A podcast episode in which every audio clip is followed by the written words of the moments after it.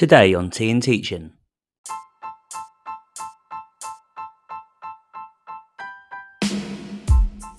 So I'd been on Twitter in the past and I'd done that thing that a lot of people do, which is retweet, because I was really anxious about tweeting my own thoughts in case anyone thought, oh my goodness, like what is she actually thinking?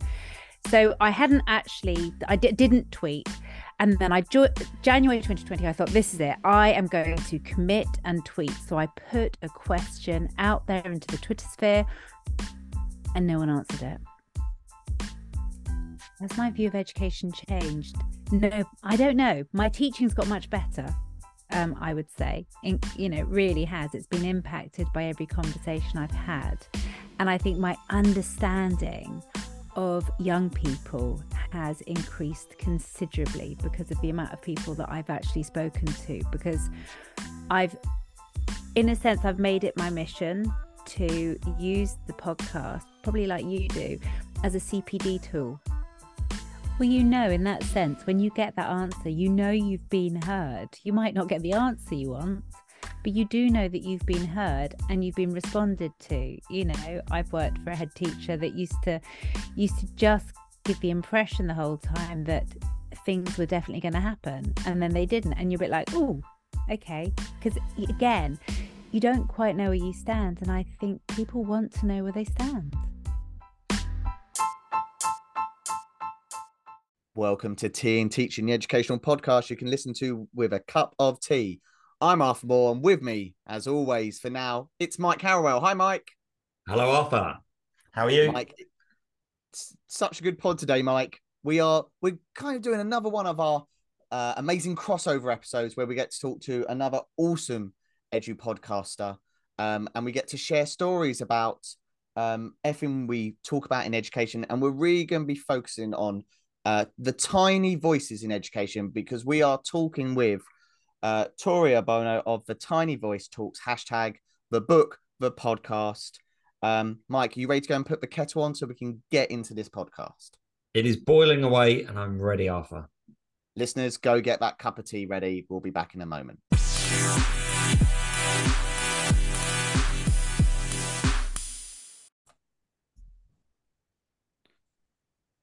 Welcome back. Mike, we are joined today with Toria from Tiny Voices Talk. Toria, welcome to Tea and Teaching, and we are welcome to your world as well. Yes, because we're putting this out on both podcasts, which is a real first for me. I've never done like a joint podcasting thing. It's really, really exciting. So, if you're listening to this on my podcast, I'm theoretically the guest, but also Arthur and Mike are the guests. So, actually, fundamentally, we don't really know who's the host. We don't really know who's the guest. We're just we're just going with it. So, yeah, thank you for having me. There is. There is no hierarchy. We are all equal. So this will either turn into a pod of us just exchanging beautiful ideas and memories and concepts of education, or become a power struggle for who will become uh, the winner of the pod. Um, and Mike is sitting there with a steely eye, um, ready to succeed. So I'm going to jump in before he can, before he mm. can take power, Toria, and do what I do best, which is talk over Mike. Um, so we, oh, I really like that talk over mic. That's really good. That's quite a podcasting thing. Mic, would... microphone, nice. Yeah, um, I just talk over mic in general, and it just found its way onto the podcast. Really. So, Tori, the reason we wanted to speak to you um, mm-hmm. is we love the hashtag Tiny Voice Talks, and everything it kind of brings to the kind of the education Twitter sphere that quite a lot of us spend a lot of our time in. And we were just kind of wondering where those where that begun. Did it begin off Twitter and come into Twitter, or what's the story behind that?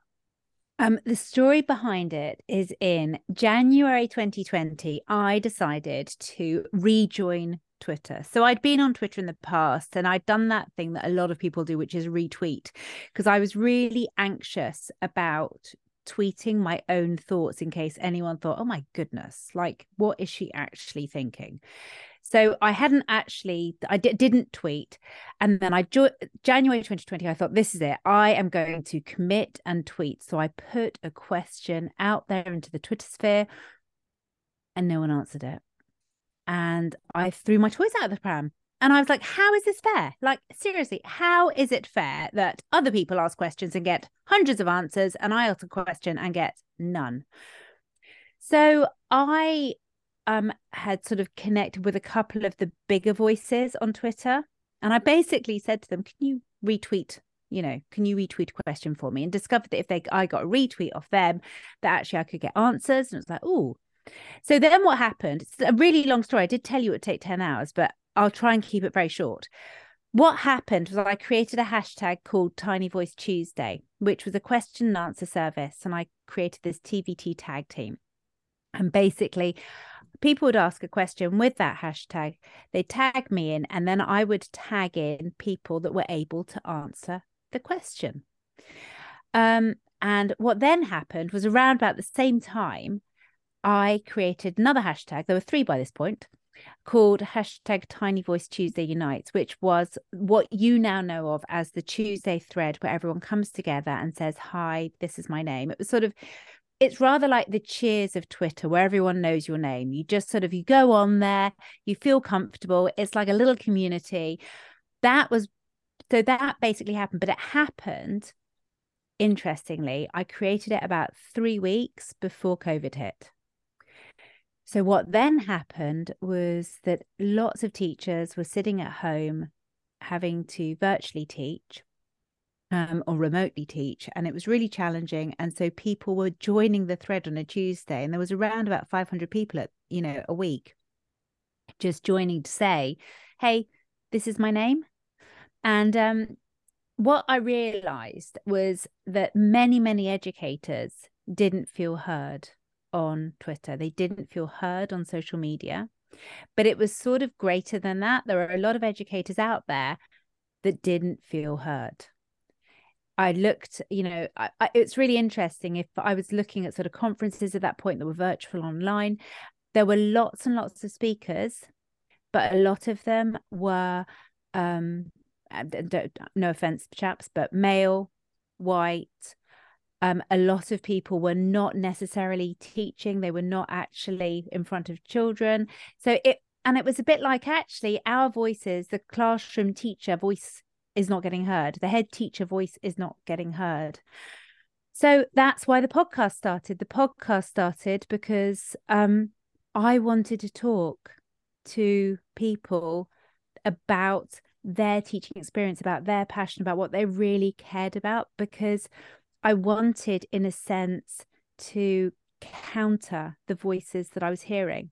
Now, that's not to say that I don't think those voices have a lot of value. They really do. I absolutely love listening to so many of those people talking. But I believe that we have real value in our classrooms, and sometimes we forget to tap into that. I can see what you're talking about in fit. The way I'm hearing it, we all know those staff rooms where the loudest person mm. is quite often the person we assume to be correct. And we see that all the time in social media. And Mike, I'm sure you've seen this in many staff rooms that you've worked in. There's there's that one personality who can dominate the room and whose mm. ideas spread because they are loudest, most enthusiastic, maybe most extrovert. Um, but that maybe not always the voices we should be hearing. So that's I can think of I can think of some people from my career. Mike, you're smiling wryly, like like, there's a fault there, Mike. No, I'm thinking about if you ever want to solve anything in a school or in education, you should always go to the person closest to the problem. Mm. Um, and I think that's why what you're doing, Tori, is so powerful because the people who are then getting a voice through your hashtag, through your your movement, they're the people closest to the problems we face in education. Yeah. They're the people who see it day in, day out, five lessons a day, 25 lessons a week, or, or 23 lessons a week, or whatever it is. Um, and actually, that giving them a voice and giving them a platform becomes really, really powerful when you then combine it with people who have time to look at the the theories behind it and and to work on maybe the the bigger problems as well. Yeah, absolutely. And to finish the question, how did Tiny Voice Talks come about? John McGee, aka the kindness coach, in January 2021, pointed out that I had quite a few hashtags by this point in time. I think I, would amassed four, maybe five. I don't know. I just kept accruing hashtags. And he basically said, why don't you just bring them all into one? Why don't you call the thread on your Tuesday Tiny Voice Talks? Why don't you just, you know, you've got the podcast Tiny Voice Talks, just keep everything as Tiny Voice Talks. And that seemed to be the right thing to do. And it just, you know, I really like the way you said, Mike, there is that it's a movement because I think it is. I think people have been have seen themselves within it and then have found their voice and i think it really is a movement because i truly believe that if we are listening to the people that as you say are closest to the problem if we're actually listening to people that are trying things out in their classroom and it's working that's actually really powerful. And arthur i really like what you say because actually in the staff room yeah often we've got that loud voice and no one really wants to go up against that loud voice. And what then happens is you've got many many many people sitting there with phenomenal ideas but being incredibly quiet. And what's been interesting for me is i'm an introvert and i'm a massive introvert. So actually, I've had to really counter that in order to do things like podcasting and all of the other stuff I've done to actually create a platform for others. Can I ask a question to you both? As someone who is like, you've both been in SLT rooms, you've been in the high level conversations and meetings in school, as someone who's not been in those conversations, how hard is it to get out of that kind of um, meeting mentality of the SLT becomes where those ideas just kind of bounce off those walls. And what they don't do is they, as Mike said, you said really nicely, go to the teachers in the in the field, mm. in the classroom, and hear those problems. How do you overcome that problem rather than just? Is it just as easy as w- go and talk to people? Mike, I think I'm looking at you, Toria. Mm, I uh, yeah, I, I, saw you looking at me.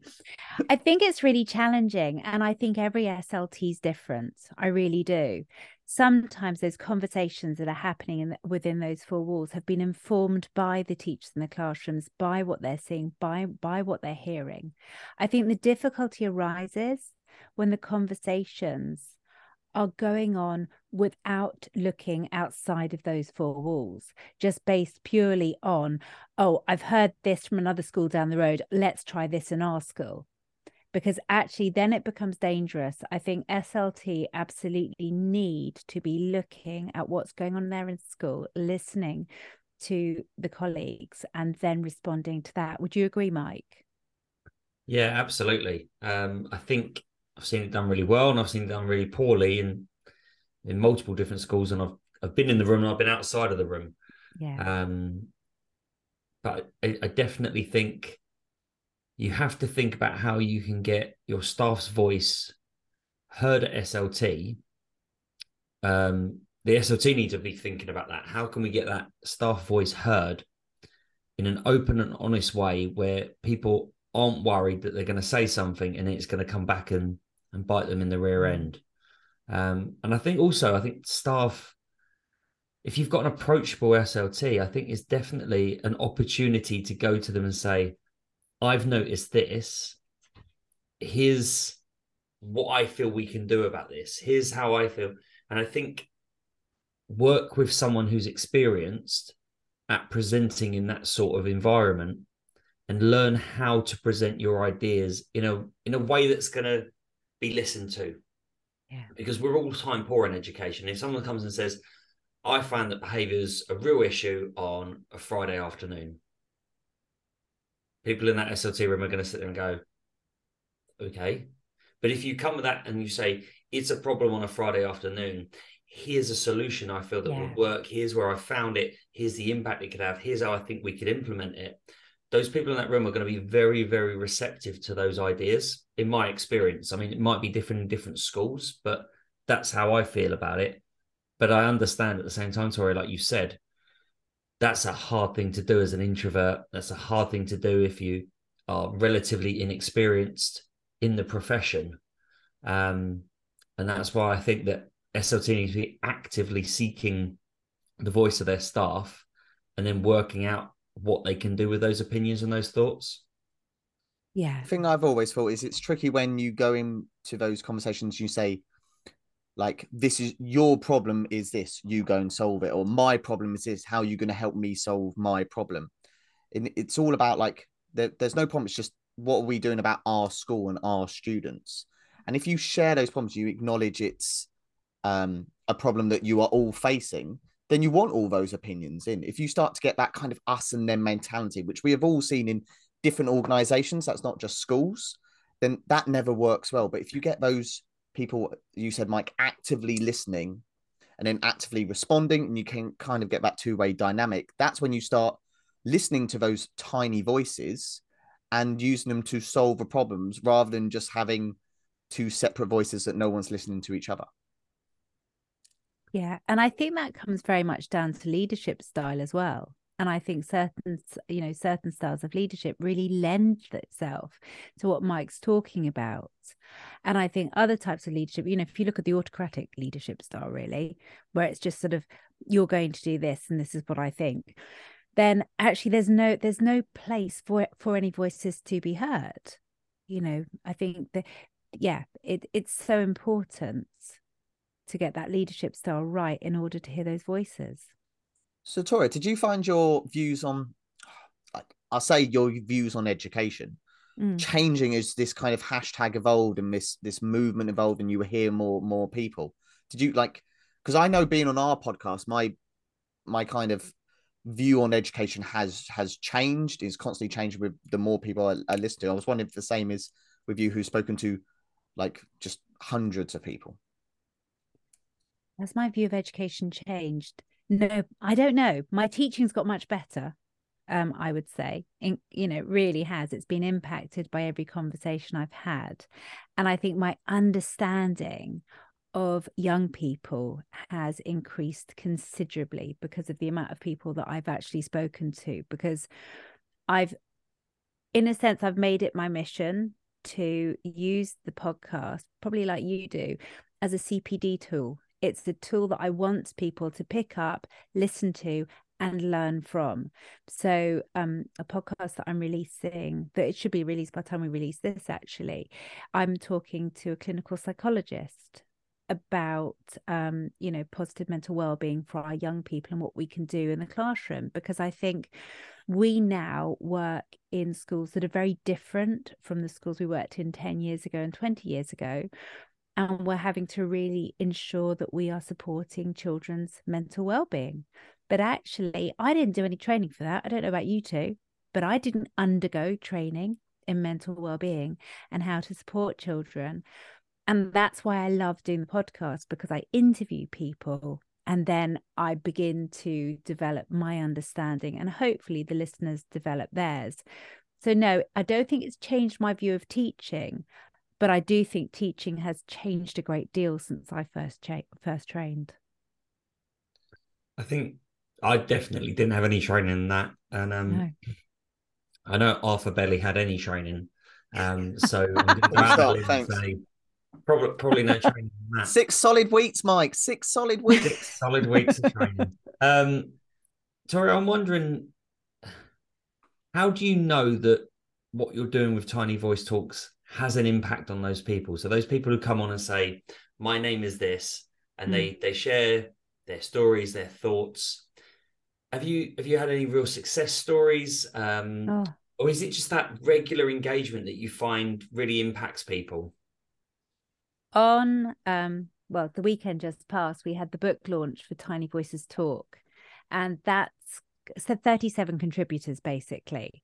I received when i was putting when i put it out there originally for submissions i received many many many more submissions than 37 um i actually was quite naive and sent off a book to crown house that was over 100000 words uh, you know with with all of the submissions in to which they said no sorry we can't do that. So slightly changed it but 37 people. So in answer to your question mike in front of me on zoom were most of those contributors all of whom feel so incredibly proud that they have had their voice heard. Now, one of them is Caitlin Bracken. I think Caitlin's probably sick to death of me talking about her. But Caitlin came onto my podcast in the early days of it. And she had actually fundamentally lost her voice at the age of 17. She had become a selective mute at that age. And um, to then, I think she was 23, 24 when she came on my podcast. She says she'd gone through teacher training. There'd been quite a journey. She was actually um, an NQT. But for her to actually come on a podcast and talk about her journey and talk about being a teacher now was immense. And actually, she's now written a chapter for the book and she had her voice heard on the Zoom call. And it was really emotional for me to watch how far she has come. And the ripple effects of what she has done have gone outwards and have impacted on others who have emailed me, messaged me about, oh my goodness, you know, I heard Caitlin speak, whatever. Um, and then I look at other people um, like Elise. So Elise has cerebral palsy and I wanted to figure out a way that I could get her voice heard. Now she uses this phenomenal contraption to speak. She and I I figure what it's called. It's posh name, but she uses this fantastic contraption to speak. But I felt that it that she needed her voice heard, and actually, what she said in the podcast was mind blowing. She said that actually, as a child, Teachers continually told her what they thought that she needed. Teachers told her which friends they thought that she should have. They didn't hear or give her time to use her voice because she didn't have what we would call an actual voice per se. They didn't actually allow her to be heard. And that's the thing. I think people just need that space to be heard. And that's what I want to give. And actually, I've now gone on from Tiny Voice Talks that propelled me into coaching training. So I'm currently undergoing a diploma in coaching alongside an apprenticeship in coaching and mentoring because uh, what I've discovered is people just need that space to be heard. What I think is really interesting, Toria, talking to you is these are conversations we have quite often about students so we talk about mm. wasn't it amazing when we had that student and we had some one-to-one time with them, we got to rehear their their thoughts and opinions, whether it's about the subject we're teaching or just about the world. And quite often, especially in kind of social media and kind of we want to listen to the voices that have the biggest impact numerically. So who said something that's been listened to by the most people? Um, which of my podcast episodes has the most listens and why was that? Where sometimes those powerful, powerful conversations are just between you and that one other person. And it's, as you said, it's just about being heard. Like Mike, I reflect upon some of the pods we've had and the ones that I always go back to. Um, they're the ones that have spoken to me on like that personal level and uh, hearing something personal from someone that I really listened to. I'm going back to like the one with Emma Shepherd, Mike. That was the one that kind of always draws me into like just um like the what we learning from what we do um, and also the episode I was lucky enough to do with Tommy's, the pregnancy charity, like those stories are changing. I think that's it's so important, Tori, what you're saying. Of sometimes it's just being heard is the most important thing, um, and that's something we can take into our our teaching, our careers, our classrooms. It's also just something we can take into our like our day to day lives. Like just listening to people who are speaking is a really powerful thing. You're like a head of year for teachers, Toria. it's it's an interesting one because actually listening, I think, is quite complex. And I've done an awful lot of work on this for the course, the coaching thing. Because actually a lot of us when we're listening aren't truly listening. We're we're we're we're paying attention sort of to what they're saying, but we're also thinking about things that we've got to do or we've got a list in our head, and we're sort of we're sort of there. Um, if we're listening slightly better, we're responding correctly. Um, but actually, active listening and deep listening are two entirely different listening styles. Active listening, you are really engaged in what that person is not just saying, but also visually the clues the, the cues that they're giving you there and then deep listening you're just so engrossed that you know something you know something could happen in the room and you wouldn't actually notice it because you're so fully engaged in that person and i think in life we need actually i'll speak for me i need to be actively heard to feel valued at times. And I think that's what I, you know, I've noticed the difference in people when I'm actually really listening to them. There's a real shift. And that's the gift I think we can give to our teachers. Absolutely. I think that, and that's a key thing for leaders, isn't it? It's listening to understand, not listening to respond. Um, mm. It's a really key skill. In your experience, if I'm listening to this and I'm a teacher and I don't feel heard in my school, um, short of changing schools, um, what can I do to try and get my voice more heard in my maybe my specific school, maybe out there in the, the wider education um, sphere? Oh, that's a tough question, isn't it? Um, the first thing I would ask you is where do you want your voice heard and who do you want to hear your voice? Because I think that's really key. Like, who is it that you want to hear your voice? Is it just your year group? Is it that you're not worried about them? Is it the the head? Is it the SLT generally? Who is it that you want to hear your voice? And then the next question I'd ask, and it is a coaching question, would be if your voice is being heard, what would that look like?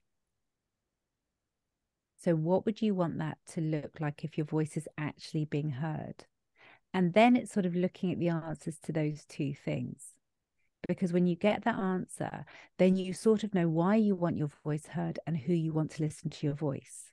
Because I think that's the thing. Yes, we want our voice heard, but we need to think carefully how and why. Some people don't necessarily want their voice to be heard. It sounds bizarre, this. Some people don't want their voice to be heard and responded to in a sense. They just want to be able to say something and ha- you know break through that anxiety of saying something does that make any sense absolutely oh good. to me sometimes you have to acknowledge that if you want to understanding when you need to vent so sometimes mm. i want to say something and i just want to say it so i can say it i don't need anyone to then go away and do anything about it i just need someone to go i have heard you like you what you have said like you feel better but if that's what you want, you need to acknowledge that. But that's not what you want. Mm. You need to mm. be really kind of engaged with that notion. So there's no point going to someone being like, "Oh, can I just rant at you?" You rant at them, and then they go away and don't do anything about it, and then you're like, "Well, I, I told you about all this, and why didn't you go do anything?" Because you need to make that explicit. So, kind of exactly what you were saying to like, what do you want to get out of being heard? I really like about what you said of like, who do you want to be heard by? So, mm. Mike, can I throw this back to you? How do you make sure, like, so you're leading a, a team at the moment, you've led many teams, I've been in teams that you've led. How do you let people know that you are available available to be talked to or to to listen to them? How do you build that culture? Big question. I would say first of all, you you go to them and you have conversations with them, not formal conversations, just informal conversations of how's your day going? How's your week going? Um, I noticed this. Is everything okay? Um, I think you have to build up the trust with them first. So being approachable has to start with you approaching other people, I feel. Um, and then it's that flip side that when someone comes to speak to you, they get your 100% undivided attention. You're not so the minute someone walks in my office, the laptop is closed or I move away from my desk. Um, and then that is 100% focus on them and what they're saying. Um, and making sure they feel heard. I, I worked for a head teacher once who had a fantastic way of making you feel like you'd been heard. By he would open his notebook and he would write your name at the top of the page, and he would make notes on everything you said. And it took me a good six months working at this school to, to work out that he never did anything with those notes. And it became known as his pacification notebook. That you you would say, oh, I want this, I want this, I want this, and I need to do this, and that's not happening, this not happening. And he would, oh, okay, and he would circle everything, he would star everything. And you'd walk out there and you'd feel fantastic until about two weeks later, you realized nothing had changed and he hadn't actioned any of those things. So, my first thing is listen. And my second thing is if they are asking you to do something for them or to explore something or to have a wider conversation, then you have to follow through with that because they have to feel heard and they have to feel valued at the same time. Yeah. Yeah. Definitely Stunned silence. silence, Mike. No, I Stunned think- silence. Very no, that very absolutely wrong. spot on. Love it. Beautiful, Mike. Absolutely Beautiful. spot on. Round of applause. I'm a bit emotional, Mike. That was I was. Did I They get should put job? that spe- put that speech on a hand towel and put it in my kitchen. Like that was epic. um, but I completely agree. There's nothing more annoying than someone say, "I completely agree with you. I will go away and do this right now." And then two weeks later, you're like, "Did you do that?" And they're like, "I just didn't get round to. it. I've been I've been really busy. I've been really busy." So I think Mhm. that's I completely agree with Mike. Like, as someone who has had those conversations both ways, like. Also, be honest with the things you can and can't do. If someone says, yeah. like, can you give me a, a hundred grand pay rise? Don't go, oh, I'll look into it. Uh, it's a really good point. Let me go away and have some time. Sometimes you have to say no. Um, there was a brilliant presentation I was at when I joined a school um, where someone put their hand up and asked a really fantastic question that the whole staff body were on board with. And the person in front just said, that's not going to happen. Um, and it may have annoyed a lot of us, but we all left the room knowing where we stood. We didn't go away like high fiving and thinking the world was going to change. Um, but we knew where we stood, which is sometimes as important as getting what you want, just knowing where you are, um, because then you can make better informed decisions about about going forward. Well, you know, in that sense, when you get that answer, you know you've been heard. You might not get the answer you want, but you do know that you've been heard and you've been responded to. You know, I've worked for a head teacher that used to used to just give the impression the whole time that things were definitely going to happen and then they didn't and you're a bit like oh okay because again you don't quite know where you stand and i think people want to know where they stand Sorry, and Mike, I'm going to ask you both the same question, give you a bit of thinking time. I was the best leader you've ever had. If I said that, someone's coming to mind straight away. Like, I hope someone's coming to mind straight away. Mhm. Like, and why was that person such a great leader? And Tori, you look like you were more ready to answer than Mike, so I'll go to you. Yeah. Um, I worked for this phenomenal executive head, and he was what I loved about him is that he used every single moment to teach me. So I was an assistant head at that point, and he he he would do things, but he would tell me why he was doing them. And it made sense. And it was like he I found it so useful because a lot of the time leaders do things but they don't share why they're doing it they don't explain it and they they don't talk through the process.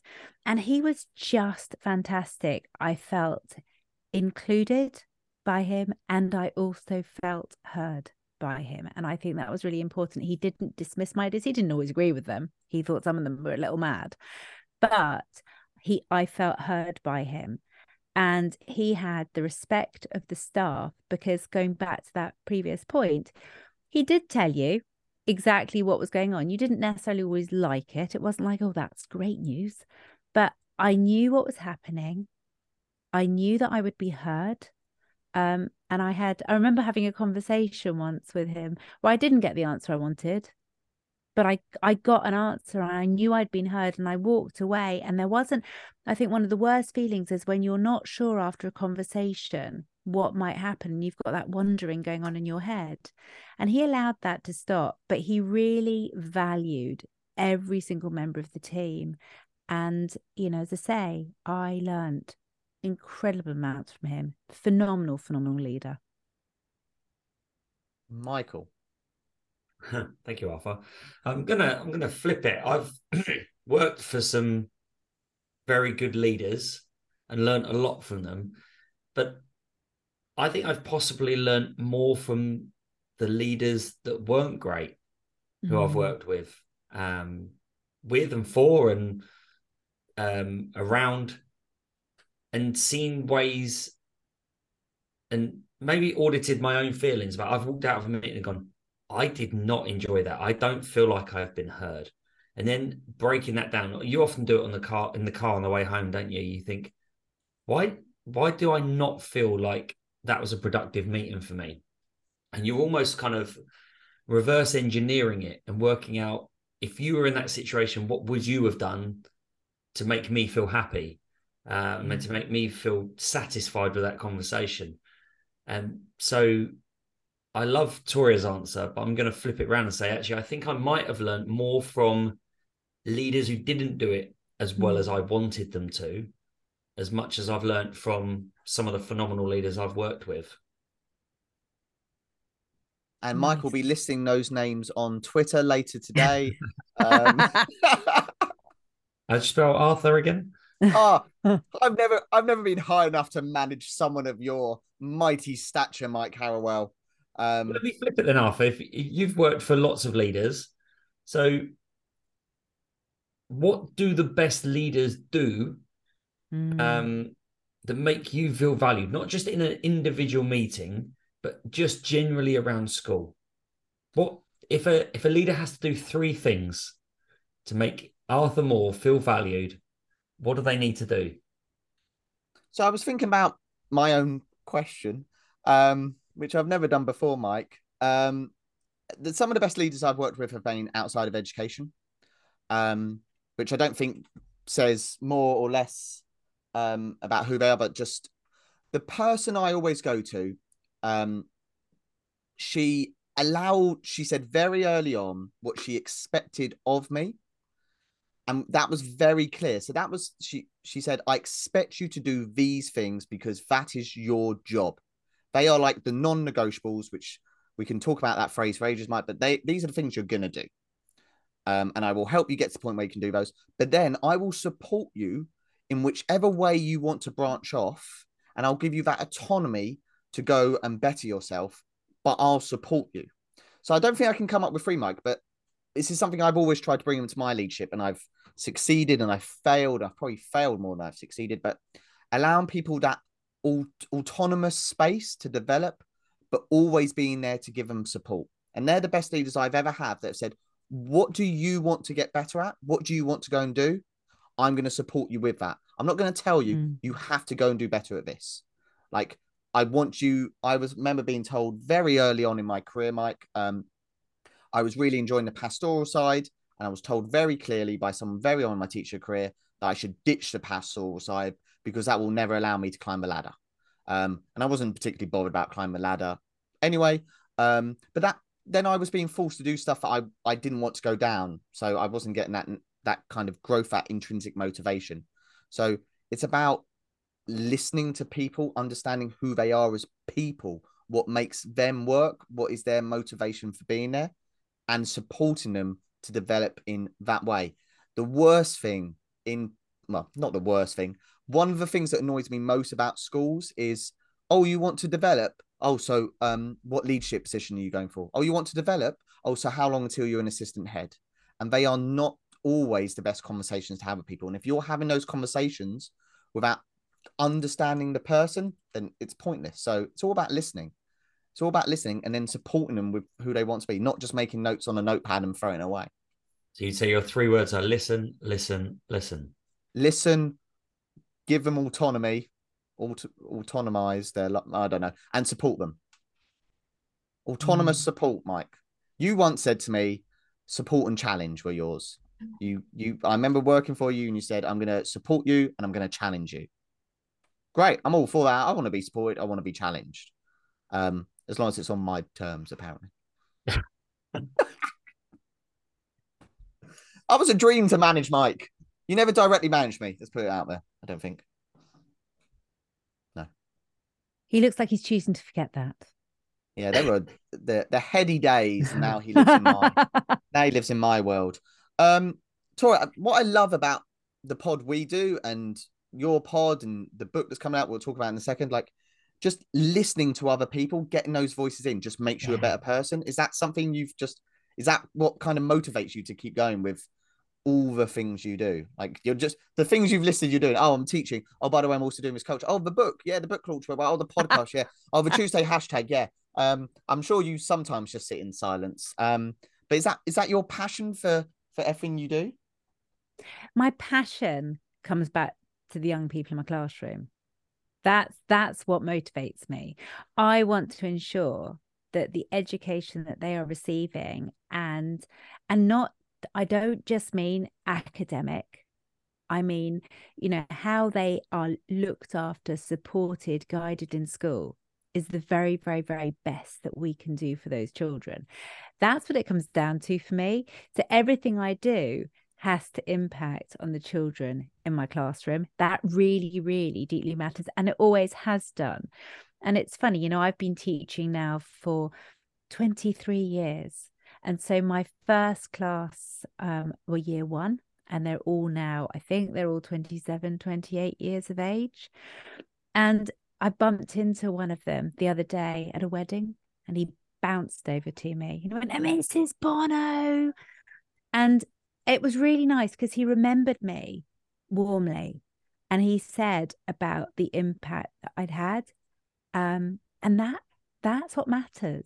And that's why I do what I do, because actually, selfishly, I learn so much after when I'm talking to these people. And then I go back into class the next day and I take all of it in with me. And I, I think that I've become a much better teacher because of it.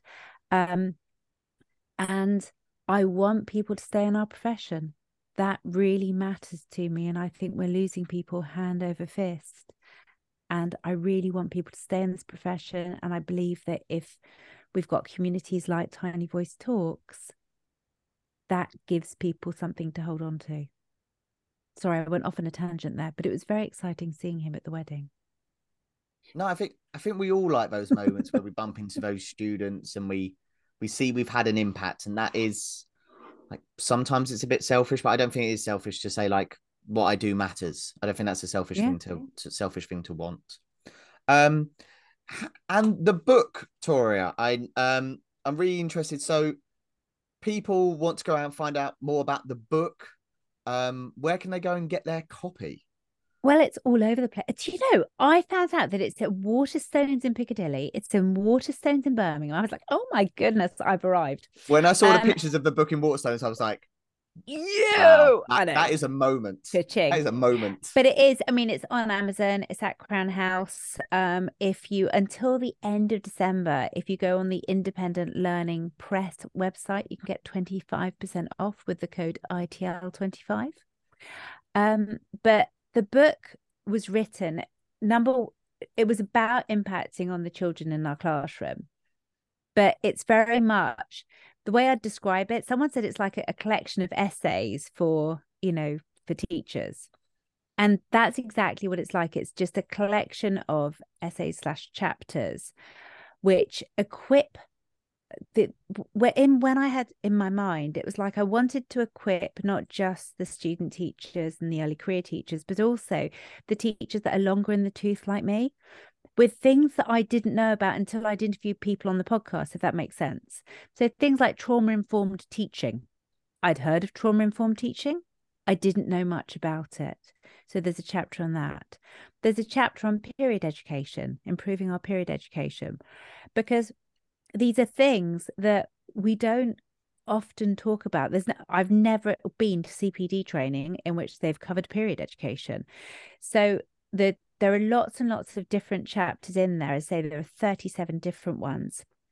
Um, some of them are based on teaching. There's quite a lot on inclusion because I do cover um, LGBTQIA plus. I cover race. I cover, cover disability in there because those are all things I don't know about both of you, Arthur and Mike. But for me, I have learned immense amounts about LGBTQIA plus and race and disability through doing my podcast. Like, I thought that I understood until I started talking to people on the podcast, and that really shone a light on what I needed to learn. And that's yeah. So there, there's that in the book as well. Um, yeah, there's so many different things, but my hope is that people will use it as a tool for CPD purposes and will be able to sort of dip in and dip out of it. It's it's not a necessarily front to back read, if that makes sense. So yeah, So it's sort of everywhere and anywhere, people. And there's some wonderful ideas from people in that book, from people you know, but also people you don't know, which is exactly the point of it. Um, to Mm. go away and listen to. And I completely agree what you're saying. Like sometimes when you hear those something from someone else's perspective, you Yeah. thought you understood it and you had absolutely no idea. Which is why we should listen. Why we should listen. Absolutely. And I've spoken, um, Aisha Thomas came on my podcast and spoke about representation matters.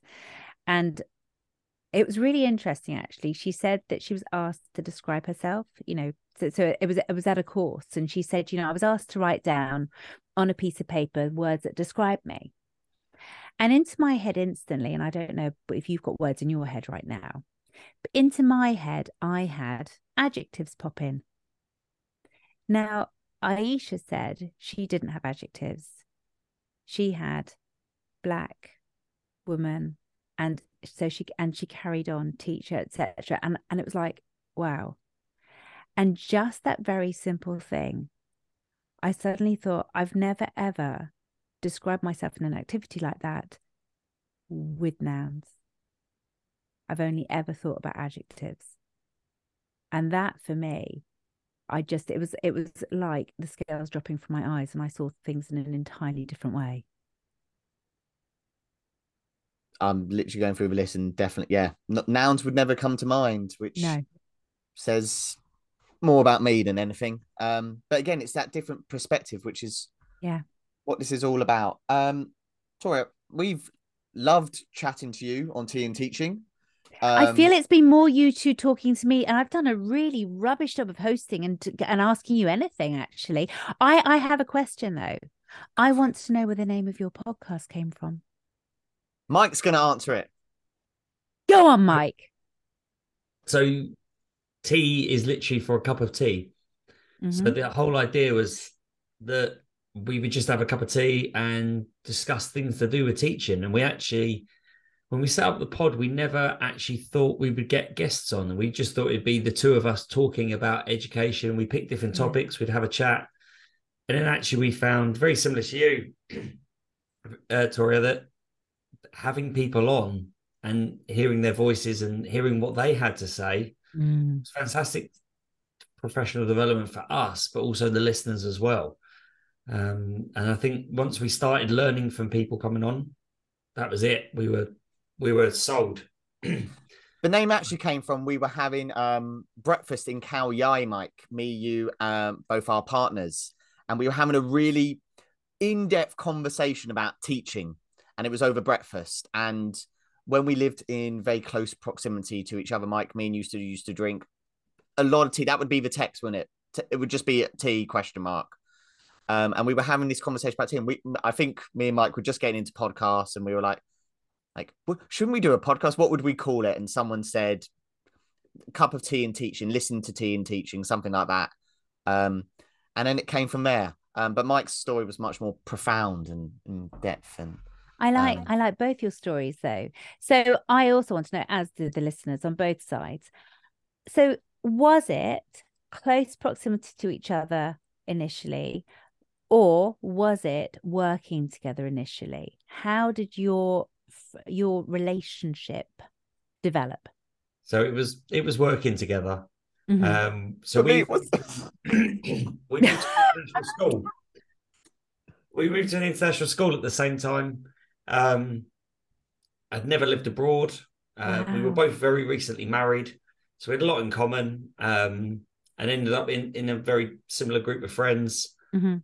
Um, and then a couple of years into working together, you moved two doors down from me in a block of apartments. coincidence. Ooh. Pure coincidence. That's Started off with a vaguely stalkery. in a very creepy, stalkery way, Toria. Yeah, it went very um you know, like that first year of uni when you live in halls and you just walk Yeah. into people's like you just eat together, you cook together, like that was kind of very much the expat Mhm. kind of life where we were. Um Which is fine until you're in the bath. It's very off-putting. Ooh. saving water, Mike, saving water.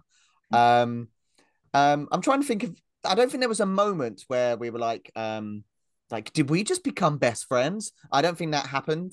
Um I think it was um, just many hours of playing snooker together in a Thai snooker hall. Um, and we basically slow. There were five of us to start with, then there were four, then there were three, and it was just me and Mike. What did you Um, do to the other three? Um, Talked about teaching. They don't want to be around us. Um, we've got They're like, "We've had enough of that, we're going." People who want to talk to about teaching with us, and then they tend to log off and leave us. So are you both sorry, I'm, I'm now I have taken over questions. Are you both now in close proximity to each other? not as close as we would like. No, um, uh, oh, we, we're we're so not two doors down anymore, Arthur. not two doors down anymore. No, we're about an hour apart. Uh, incredibly sadly, um, but we catch up. We catch up. But that an hour apart's not they're still not terribly far away. Who moved first and then who moved after? I came back to the UK first, and then Um, Mike stalked you. and then Mike followed. Yes, Mm. um, he said he just couldn't do it. it. Wasn't the same without me. It was too Um, much fun. Um, but our, our partners get on very well. Like we like we've spent a lot of time together. Um, and we've had we've gone through many things as a as a four and then a five and then there's six like there's three kids in involved now and they're all they're, they're going to be best friends right mike If you have anything to do with it, yes. i don't have i don't have many friends so i hold those who i who put up with me very closely Essentially, my daughter will end up somewhere like university, and two doors down will be Arthur's son, and she'll say, Yes. "Oh, didn't realize you were going to this university." I don't want to come to oh, I love that. But that's a great story. That really is about how the two of you sort of. So, right, last question, I promise. Was the podcast created when you were abroad or when you were back here? Oh, that's a good one. Half abroad, half at home. So Arthur was back. in Oh, the- wow. was left entirely Oh, to my own so you missed each other that much. You decided to do a podcast to stay together. It was actually, yeah, part of the part of my motivation to actually do it was that we missed talking to each other about teaching. So we thought, well, how could we do this? Right. It's weird just calling each other on Zoom occasionally. So we thought, well, let's do it as a podcast. And Mm. we're surprised to this day that anyone listens. But I think that's the thing. I think educators love learning, or at least there are many, many educators like the two of you and me that love learning, that love talking about it, etc. Um, and actually, those are the people that tune in. I love my listeners, and I'm sure you love your listeners. You know, we've probably got very similar listeners, if not the same, that they just love learning about teaching and learning. And I think it is. It's a, it's a great passion to have. I think. Absolutely. I think if you are passionate about what you do, then although it has its moments, it feels less like work. Now I know I Sometimes said it I doesn't my feel like last work at question. I know I said I had my last question, but I I actually didn't. no keep going Right. Okay. So in my podcast, I always ask a final question. So I'm going to ask this question of each of you. Are you ready? Okay. is it a competition it, it, it's well, might be. Depends who comes up with the best answer.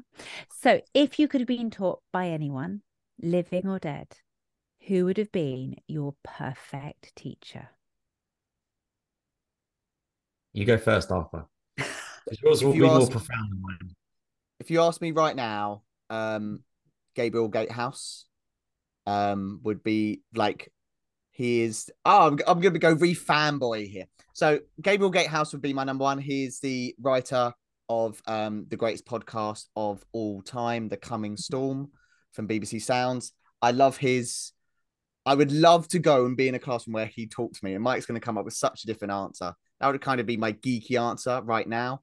Um, if I had to go like more like, am I supposed to go historical? Am I supposed to pick a profound person? No, from you pick whoever you want. And I, I think that's a fantastic answer. You Uh, can Gabriel pick Gatehouse. I would love to be my it. teacher right now.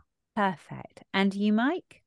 Uh, as a, a, a massive sports fan and as a massive Manchester United fan, I would actually say Sir Alex Ferguson because Oh, I think he's got so many facets to what he does in terms of he has that technical knowledge, but he also has that that people uh, knowledge and that understanding of how to to work with people. So They'd be very different be lessons. Very interesting person to learn from.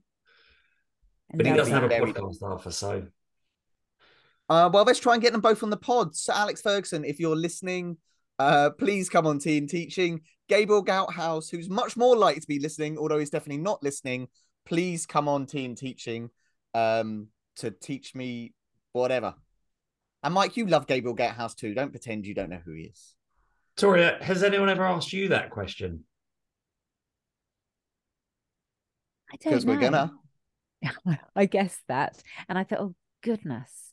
Um there is someone that I find inspirational at the moment. So I, I, go through stages where I have lots and lots of different people I find utterly, utterly inspirational.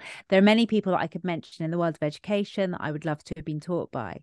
But there's someone that I that I find really inspiring at the moment called Nancy Kline. Now, Nancy Kline writes lots about listening and she writes lots about the power of silence and holding silence and holding space. And I just think,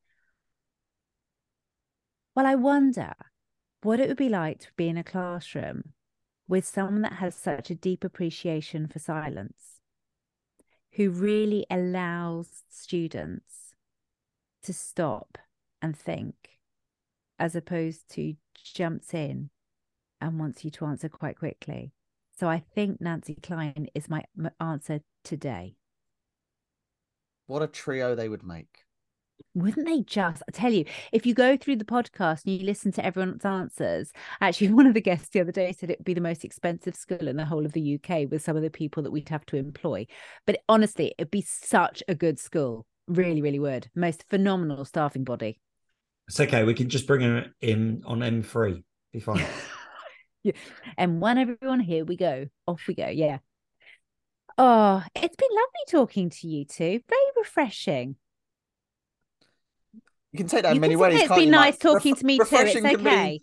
I've never heard what you've said before, and you can take that in many ways. Uh, no, Toria, I think the pleasure's been all ours to talk to someone who is um like I've I've I've made many notes, and I will have to go away and go through my notes again as we always do. Um, but it's just nice talking to someone who has spoken to loads of people in education and is empowering those voices. And I think if people take one thing away from this podcast episode, it's like go and listen to people and don't Mm. judge what they say before you listen to it because you don't know what they're going to say.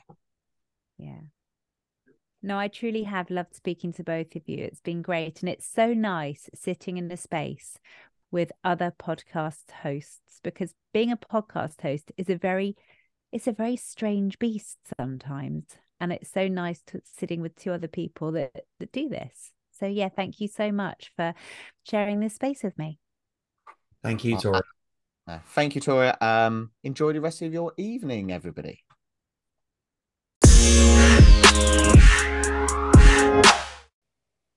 Thank you for listening to this episode of Tea and Teaching. If you've enjoyed the content of this episode, please feel free to share it with other educators. And if you're able to, please leave a review on the platform. And as always, thank you for listening to Tea and Teaching.